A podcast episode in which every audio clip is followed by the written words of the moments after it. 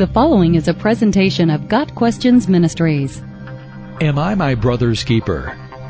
The phrase, my brother's keeper, occurs in the context of the story of Cain and Abel in Genesis chapter 4.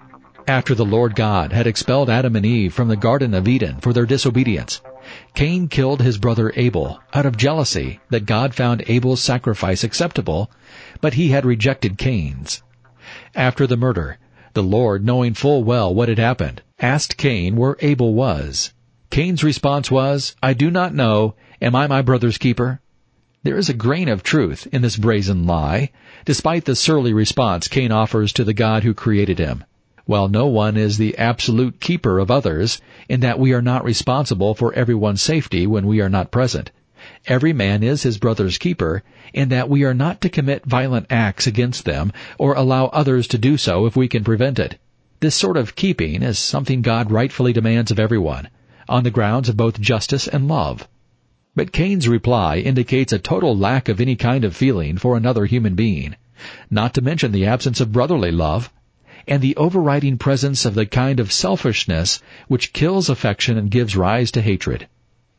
So are Christians to be the keepers of other Christians? Yes, in two ways. First, we are not to commit acts of violence against one another. This includes violence of the tongue in the form of gossip, and quarreling, jealousy, outbursts of anger, factions, slander, gossip, arrogance, and disorder. 1 Corinthians 12 verse 20. Second, we are to exhibit brotherly love toward our brothers and sisters in Christ with a tender heart and a humble mind. 1 Peter 3 verse 8. In this way, we keep those for whom Christ gave his life. One of the golden chapters of the Bible is 1 Corinthians chapter 13. In this magnificent portion of the scriptures, we are reminded that love is even greater than faith and hope.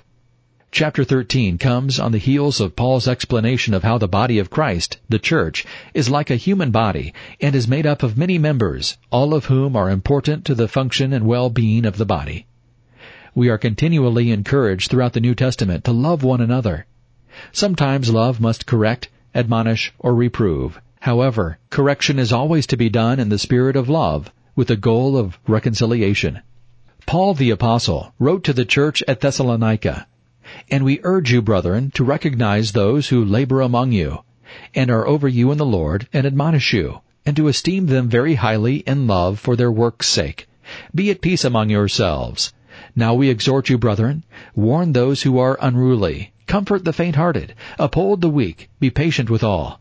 See that no one renders evil for evil to anyone, but always pursue what is good, both for yourselves and for all. 1 Thessalonians 5, verses 12 through 15. So as Christians, we are to be our brother's keeper. As Paul wrote, Therefore let us pursue the things which make for peace, and the things by which one may edify or build up another. Romans 14 verse 19. Got Questions Ministry seeks to glorify the Lord Jesus Christ by providing biblical answers to today's questions. Online at GotQuestions.org.